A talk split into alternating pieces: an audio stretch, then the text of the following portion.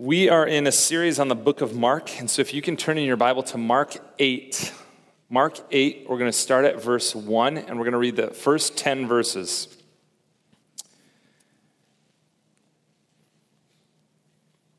If you are not currently getting the daily devotional, one of the things that's so important to us as a church is that we together are reading the text. We're a story people. We're a group of people who gather around the story of God. And so, one of the ways we do that is we read the Bible. And um, recently, we've been trying to read similar passages together. And so, if you're not signed up to get this daily devotional, actually, it's Monday through Friday, um, then I want to encourage you to email front desk at therivercrc.com, and Rachel will get you on that, um, on that list. Okay? It's, it's been a real neat experience to have different people from our congregation write those reflections. And um, I know it's been a blessing for me. I hope it has for you as well. Uh, so we are now in Mark 8, and we are going to read the first 10 verses together.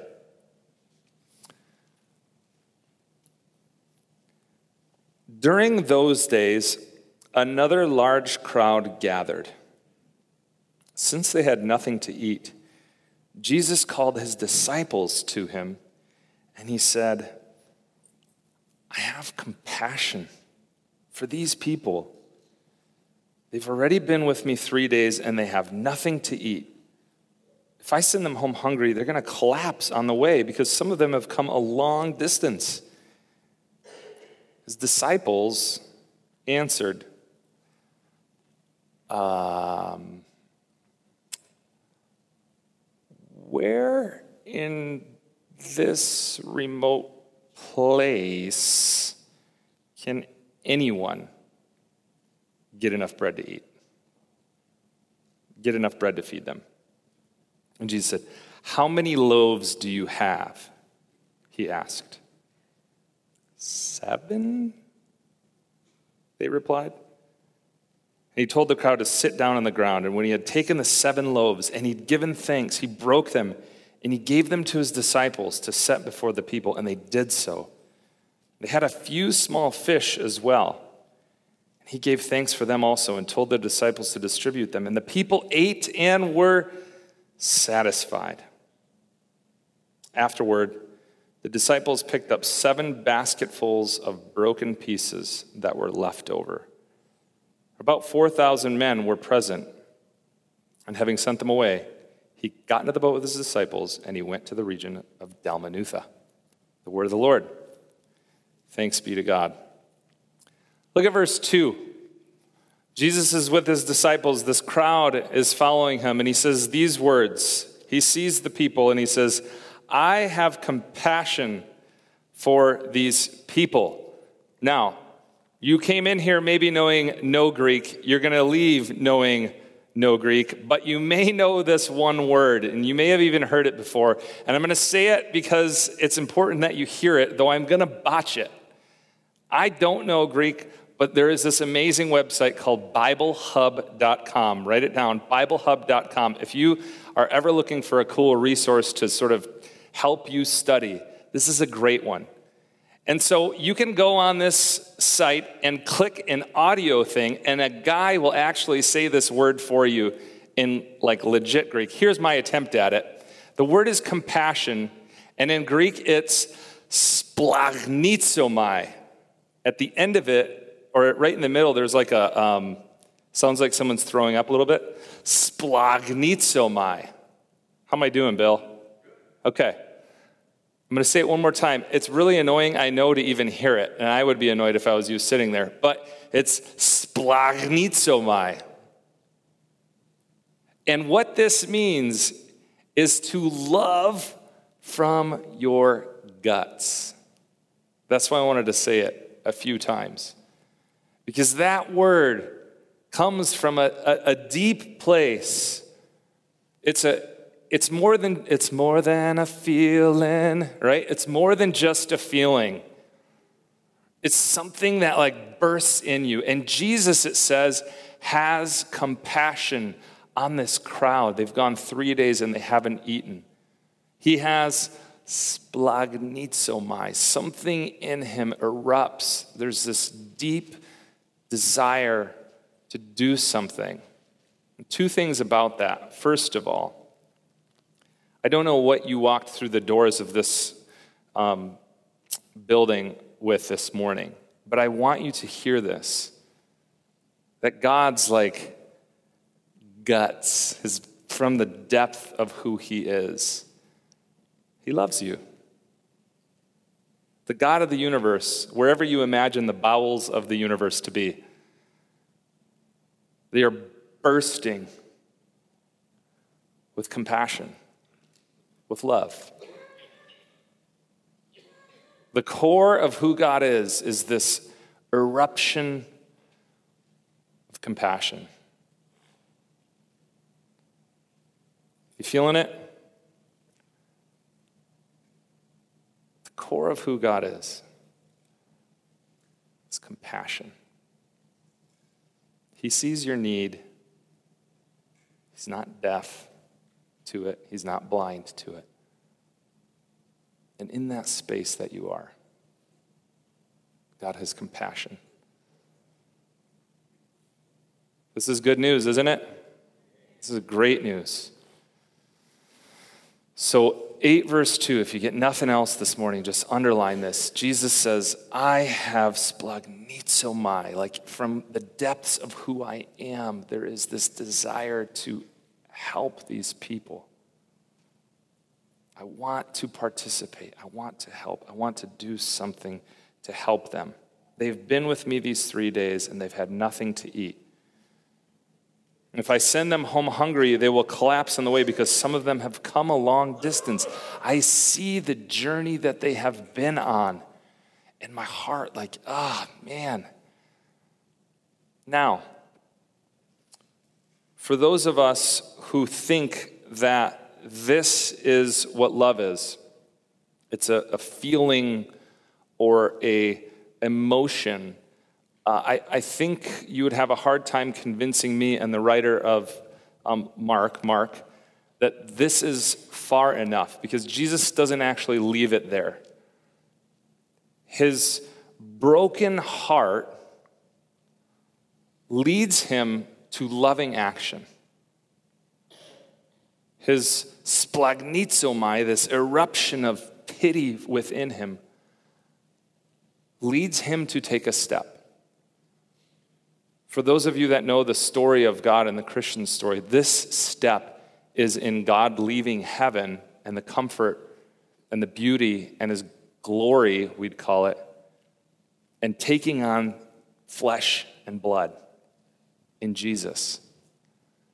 Right? He leaves and he takes a step and he brings heaven here. For you and I, as we consider the, the things that break our heart, this morning it's probably important that we realize it's not enough to just feel it. Now, pause on that for a minute. I want you to think about something that spl- splagnitsomai, if we can verb it, splagnitsomais you. Something that like breaks your heart. A word or a sentence, just think about something for a moment that when you see it, there's this piece of compassion, something in you that you're just like, ah, something in you maybe gets a little frustrated Maybe something gets, um, makes you a little angry. I'm a firm believer that the Holy Spirit works in our life sometimes through our anger. So I want you to think of something right now. I'm going to give you like 30 seconds. What's something that when you see it or hear it or experience it, just like, oh, this thing, I just, it, I think this angst is from God? What's something that when you see it breaks your heart? In sort of a holy discontent sort of way.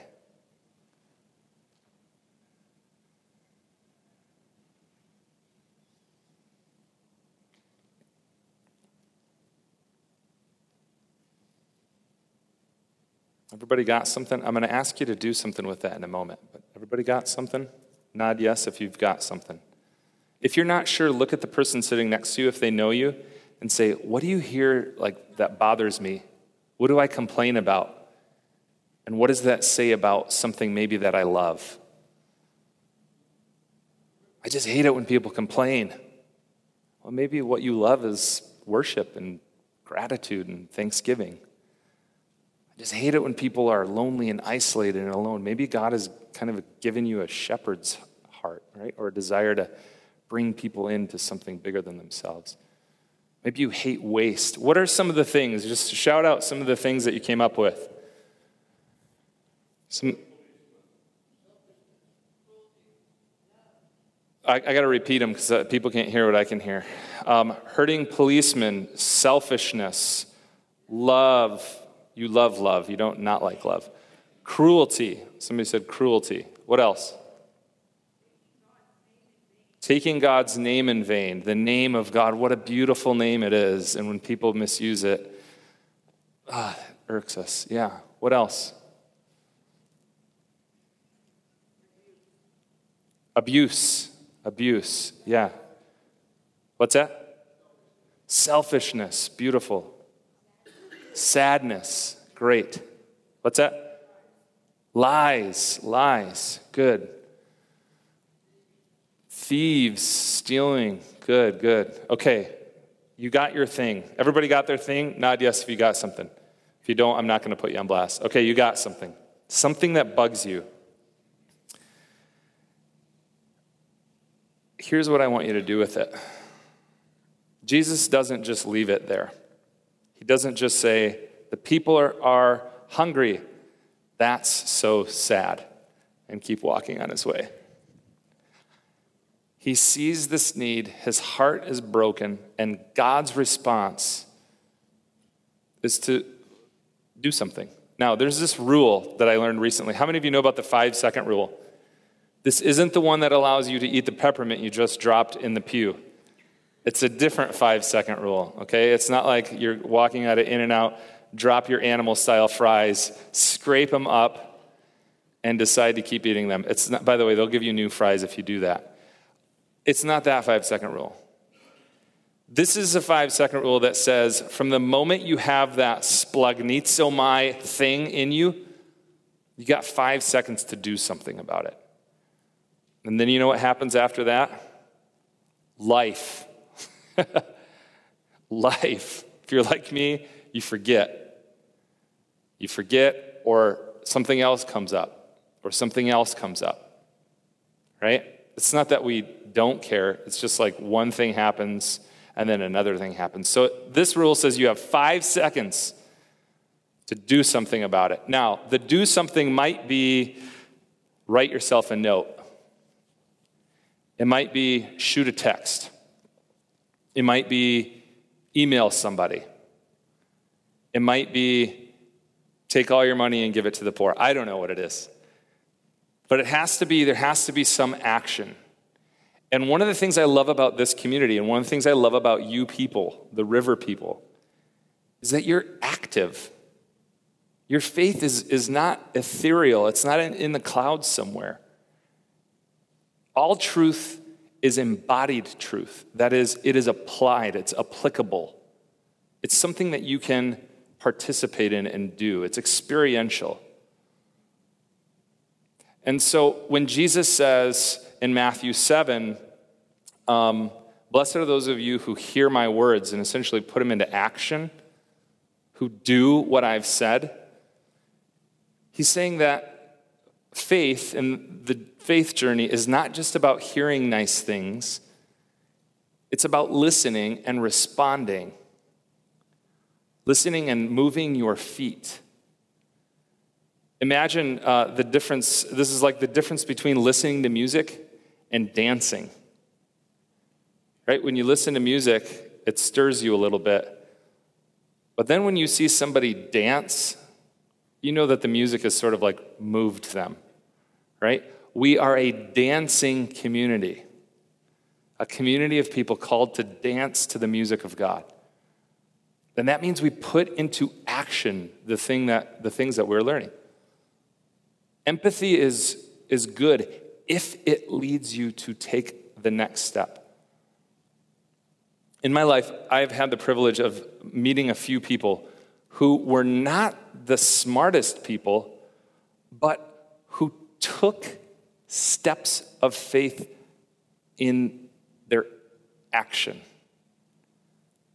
They were masters at applying things. They didn't always apply it perfectly, but they applied truth. So here's what I'd like you to do think about that thing that thing that kind of bothers you, that eruption in your soul. I want to challenge you this morning. I believe that that thing in you is probably a good thing. Maybe even it's a God thing. If it's good and it's for the flourishing and blessing of others, I think there's a really good chance that God put that thing in you. Here's what I want to ask you I'm going to give you five seconds to do something, to make a decision, to write yourself a note, to lean over and tap somebody next to you and tell them, to text. I don't care if you text right now and text somebody something. Make a decision to do something with that thing. You ready for it? You got five seconds. Four. Two. One. Done. We move on. You got it? You know what God's called you to do in that? I can't wait to get emails from you this week.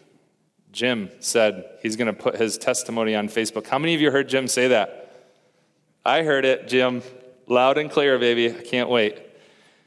Jesus doesn't just sit there and feel sorry for people, he takes a step of participation with God. And now, verse 4, notice what he says. This is so beautiful.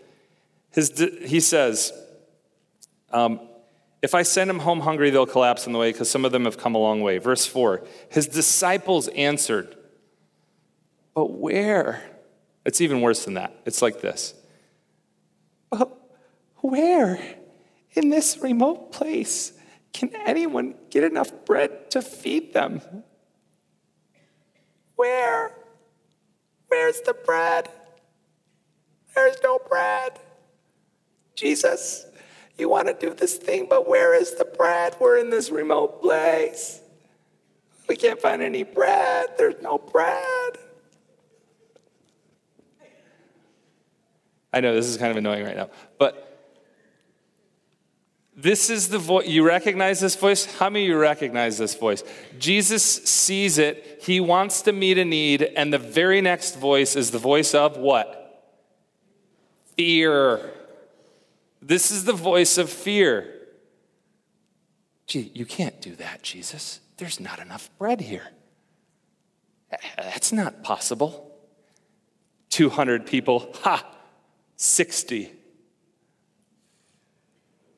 That's my voice. This is the voice of fear. The author, Anne Lamott, I was reading a book by her called Bird by Bird. Have you read this book? Amazing book about writing. And she says that every time she sits down to write, that voice of fear is there. You're not going to be okay. You're going to write something and it's going to be terrible. It's going to be laughable. It's going to embarrass all your friends and family. You're going to try to take a step and do something? Don't do it. She says she has to picture them like mice, these little voices, squeaky. That's why I read it like that. Where are we going to get this? We're in this remote place. She picture, pictures him like a mouse, and she lifts the mouse by a tail, which I can't do this analogy because the whole mice thing is just too close to home for our, our family right now. We have some mice problems. But imagine your rodent of choice. And you put them in a jar. And she says, I put that voice, I put that thing in a jar, and then I put a top on it. And then I just watch it. And it's trying to talk, but I can't hear it. She does this all in her head. I think she has issues, but I do too. And it's helpful for me to isolate this voice, to recognize it and call it what it is. And then she says what she'll do is turn it way up and allow that voice to scream She'll take the lid off and allow it to scream and then put the lid back on. You know who this is the voice of? This is the voice of Israel when they said, You liberated us from Egypt and you brought us into this desert. And now what? You're going to let us die? You're really going to let us die out here, God? It's the same voice, isn't it? It's the voice that says, You can't do it. You don't have enough. You don't have enough time. You don't have enough talent. You don't have enough treasure. Why don't you wait and let somebody else fix it? You could never. It's too remote a place. There isn't any bread. And what does Jesus say to them in verse 5? How many loaves do you have? He puts it back on the disciples. He sees a problem, God recognizes the problem, and God's heart is broken for it. The disciples say it's impossible to do anything about it, and God comes back to them and says, um, In the bag that you took along, how many loaves do you have? What, what do you have that could help this? What do they say? We just have seven. Seven loaves, man, that's like enough. Jesus, you get one because you're Jesus. And then we were just going to like break them up and split them in half for the rest of us. And that's like 12. And like, so we have seven. Is that cool? Like, because they're hungry, but there's seven for us. You with me? Jesus says, no, no, he doesn't say, let me conjure something up here. He says, what do you have? What do you already have? What's already in place to help address this need, to help bring about God's work in this place? What do you already have? How has God already equipped you? It's a great question for us as a community to consider. The thing that you just said, the frustration that you have, what do you already have? We do this uh, drill, drill, it's not a drill. It's a, um, what do you call that? Like in school, an activity, that's the word. We do this activity with people who come to the river, and we sit in a room and they're exploring who we are as a, as a church. And one of the things we ask is, What gifts do you have of the head, the heart, the hands? What knowledge, what passion, what skills do you have? Um, and you're thinking right now, man, I don't, if you're like me, you're thinking, I don't really know anything. I don't have any knowledge about anything. And um, th- that's the remote place, right? We're in this remote place. I don't have anything. It's this voice of fear and scarcity. But if you actually stop and consider and reflect for a moment about what you know something about, does anybody here play video games? James, Nathan, I know you play video games. Kim? Okay, so you have some knowledge about video games. You're like, I, I never thought of that as something that I have that's worth helping people. How many of you know how to um, write an email? Okay, some of you do, not all you do. So you have an ability to do something and a, and a gift and a skill to do something. Years ago, we sat around a table as a staff, and um, the school, Lagonia Elementary, had asked us as a staff, What do you have that you could help us with? And we sat around a table, I'm not kidding you, friends, I racked my brain. I could not think of something that I have. I, I'll tell you what I did, and this is what we all do, is we said, here's what I can't do, because I'm in a remote place. I can't sew. I can't focus very long to study, uh, like help kids tutor them or something. It'll kill me to go back to school and have to tutor. I can't I can play chess, but I don't really want to. I really can't do a whole lot. You know, the only thing I could come up with? Two things. I can talk and I can play. And my life in a nutshell is summed up in two words play and talk. That's about all I can do. Well, you know who loves to play? Kids. You know what bothers me in the world? When people are not creative. When kids sit around and say, what do they do? They come to you and say, There's nothing to do. My kids do this to me. There's nothing to do, Dad. Are you kidding me? There's nothing to do? Go get a tennis ball. I'll, we'll do 50 games with a tennis ball. That'll be so fun. This bothers me when people are like, there's nothing to do. You know what also bothers me? When kids feel like nobody cares about them. It just bugs me. I don't know why it's always bothered me. Kids feeling like nobody cares. So I raised my hand at the table and said, I'll play. And somebody else had the genius to say, What if you developed like a lunch program or something where you could play with kids and maybe even organize it a little bit? And I was like, I don't know if I can do that, but I'll do my best. And so twice a week, I get to play with kids, fourth and fifth graders. And some of you have participated in that with me. And they think it's great because somebody's coming out, but you know what? I love it the most because I get to play and you all pay me to do it. It's beautiful. Debbie Bierman loves to organize. She's our adult ministry director. You walk in her office,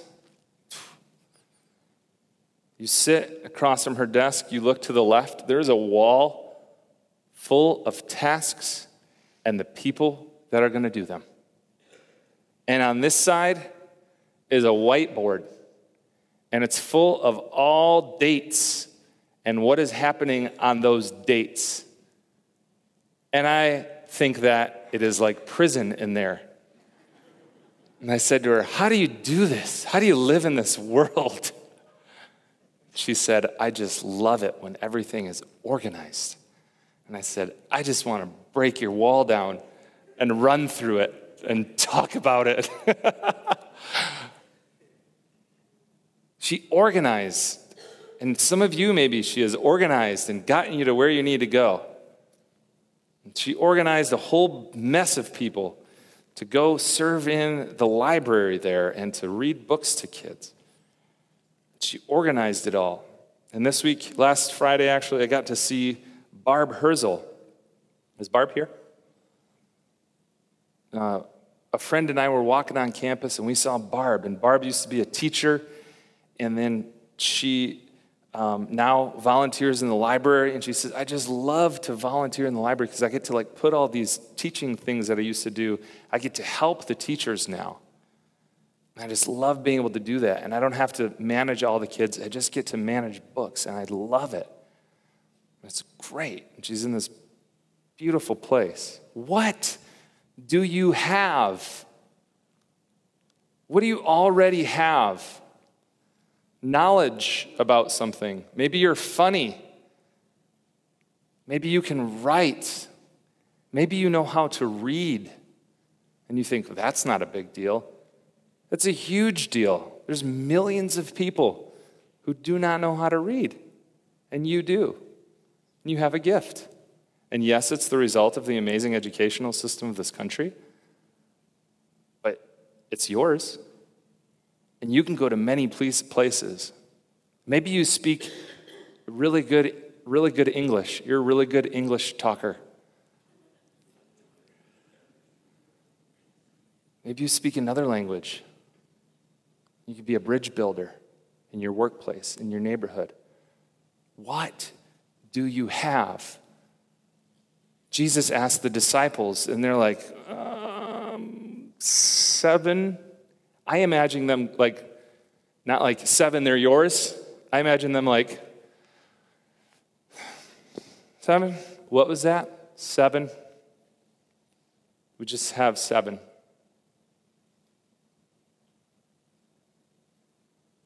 The tendency is for us to want to sit on our seven, friends, to use our seven to feed ourselves. You know what I'm saying? We want to use our gift to flourish ourselves, to flourish our lives.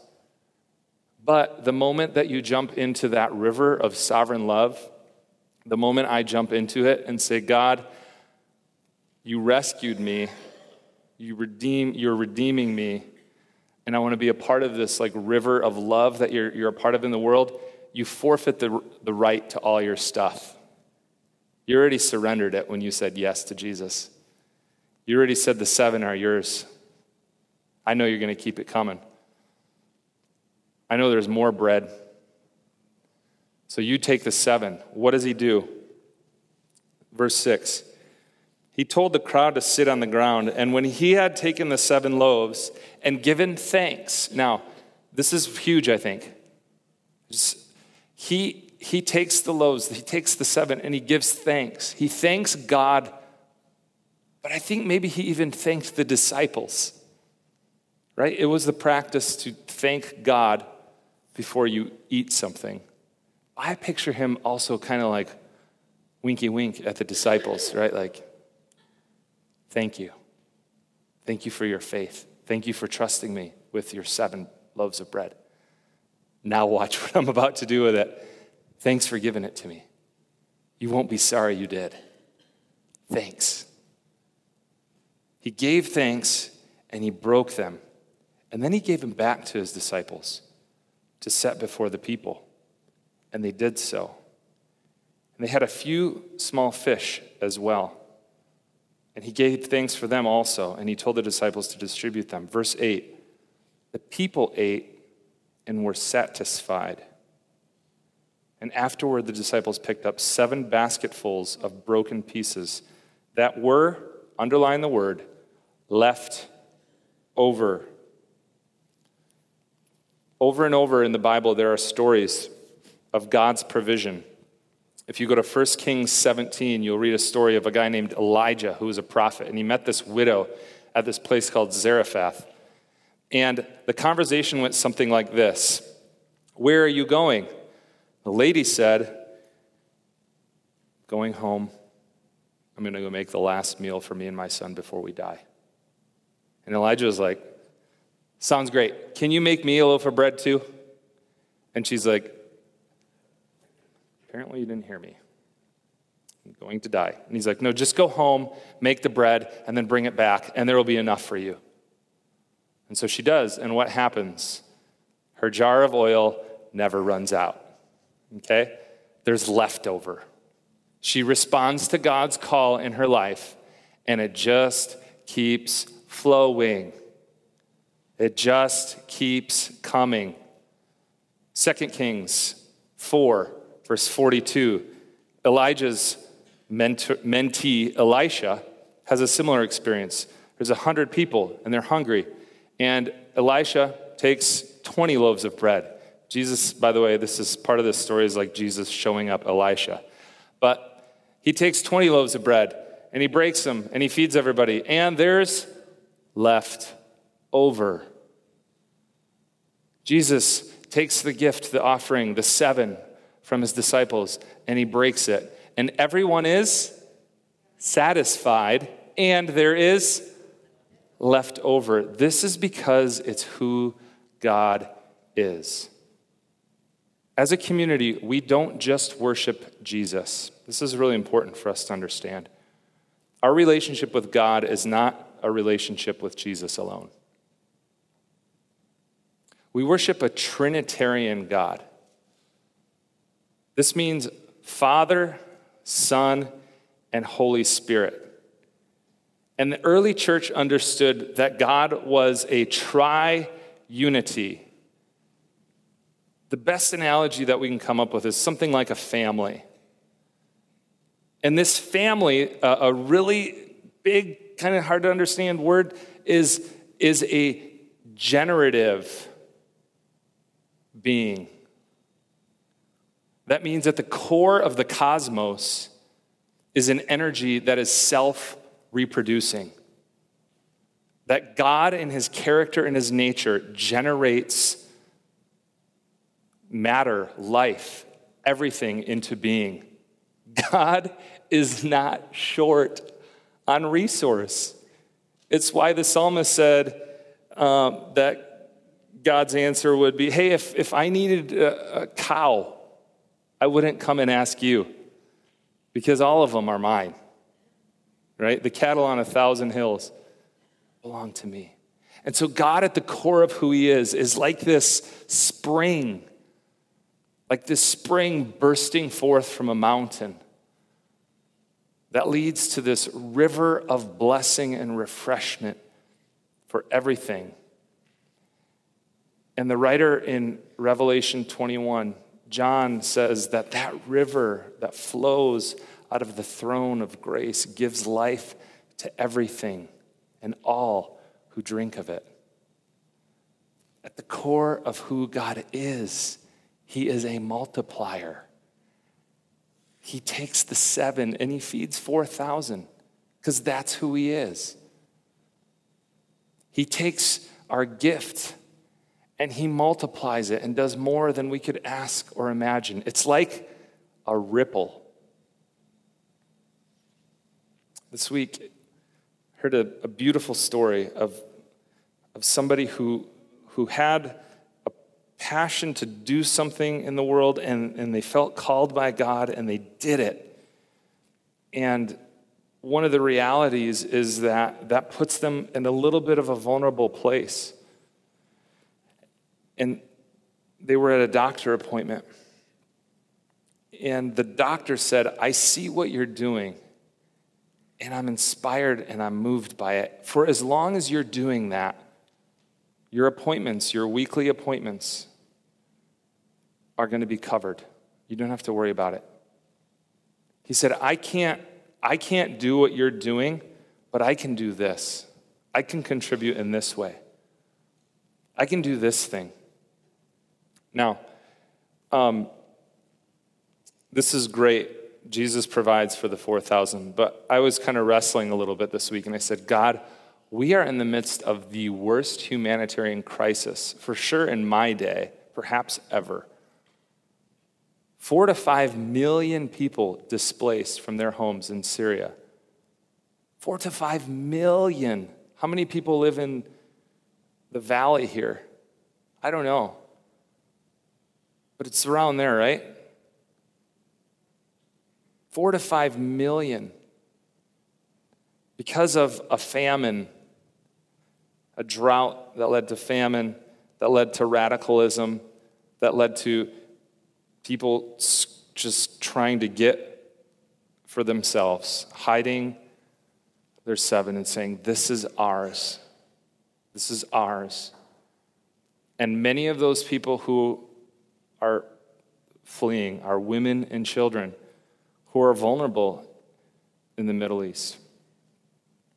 And I said, if you're the God who multiplies, if you're the God who provides, then why don't you do something? Why don't you intervene? Why don't you why don't you do something here? We know um, I don't know who the people are that sit around and think about these things, but we know that there is enough resource in the world to feed everybody. Did you know that? How many of you knew that? There's enough stuff to feed everybody. There's enough water, there's enough food, there's enough shelter to feed everybody. I think God sees the hungry, the lost, the brokenness, the hurting, and his heart is moved. Splanchnizomai. And do you know what I, I think he says? What do you have?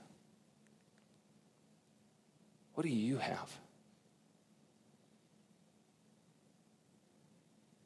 What, what could you what could you do? What could you put on the table? Do you have seven loaves? Do you have one? Do you have like somebody in the crowd a pair of fish sticks? That's all they had. They're like, I just I got a couple fish sticks. And God takes that offering. He takes and he multiplies and he gives it back to him and says, Now you go distribute it. I love, love this community because this is a people, you are a people of action, of truth with flesh and blood. You don't just talk about love, you open your homes to your neighbor. You open your, your life to young people on your street. Think about Liz over here. Liz brings with her a gaggle of people from her neighborhood, right, Liz? Why? Because your heart is moved. You see the need in your neighborhood. You respond and you say, Listen, this is a community where, where you guys can be blessed if you, if you sit, if you listen, if you learn, if you run around church. You're going to bump into people and they're going to love you, and that's going to change who you are. And so you take that step of faith with what you have, and you're leading a children's ministry in your neighborhood. You might not even realize it, but you're leading a, a, children's ministry in your neighborhood because you said, Here's what I have, Lord. You and Craig, right, Craig? Loving little kids in your neighborhood. You guys doing this work. I think it's just beautiful. And it's inspiring that you said, God, here's what we have. And has He turned around and blessed you through that experience? Yeah. When we take our seven and God says, What do you have? And we say, This is what I have here. He goes, Yeah, here. Now go bless them with it. Jesus takes the bread and he breaks it and he gives thanks. Thank you for your faith. Thank you for trusting me. Now, here, bless them with it. People of the river, what might it look like? What might it look like if you as you continue to listen to that stirring, that splanchnizomai, as you continue to respond to it in faith and say, God, it's not much what I got, but it's yours. What might happen?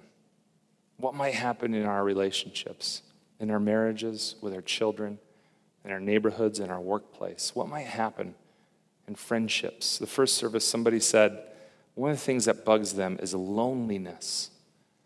What might happen if, if they make a few phone calls to people that they see that are lonely? You know what I think might happen? Friendship. How beautiful would that be? Don't stop at feeling sorry, at feeling love, at feeling pity in five seconds, commit to do something, to give that thing to God, and watch how He multiplies your offering, because that is who He is the great multiplier. Let's pray.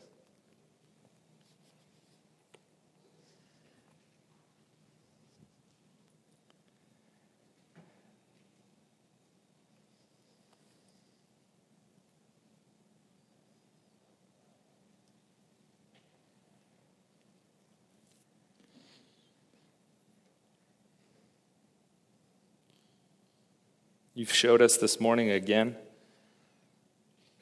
who you are, how you love, and the invitation to follow you. Thank you for the long history of faith in this community. Thank you for those who have showed us what it means to partner with you in the healing of the world. Lord, give us wisdom when we feel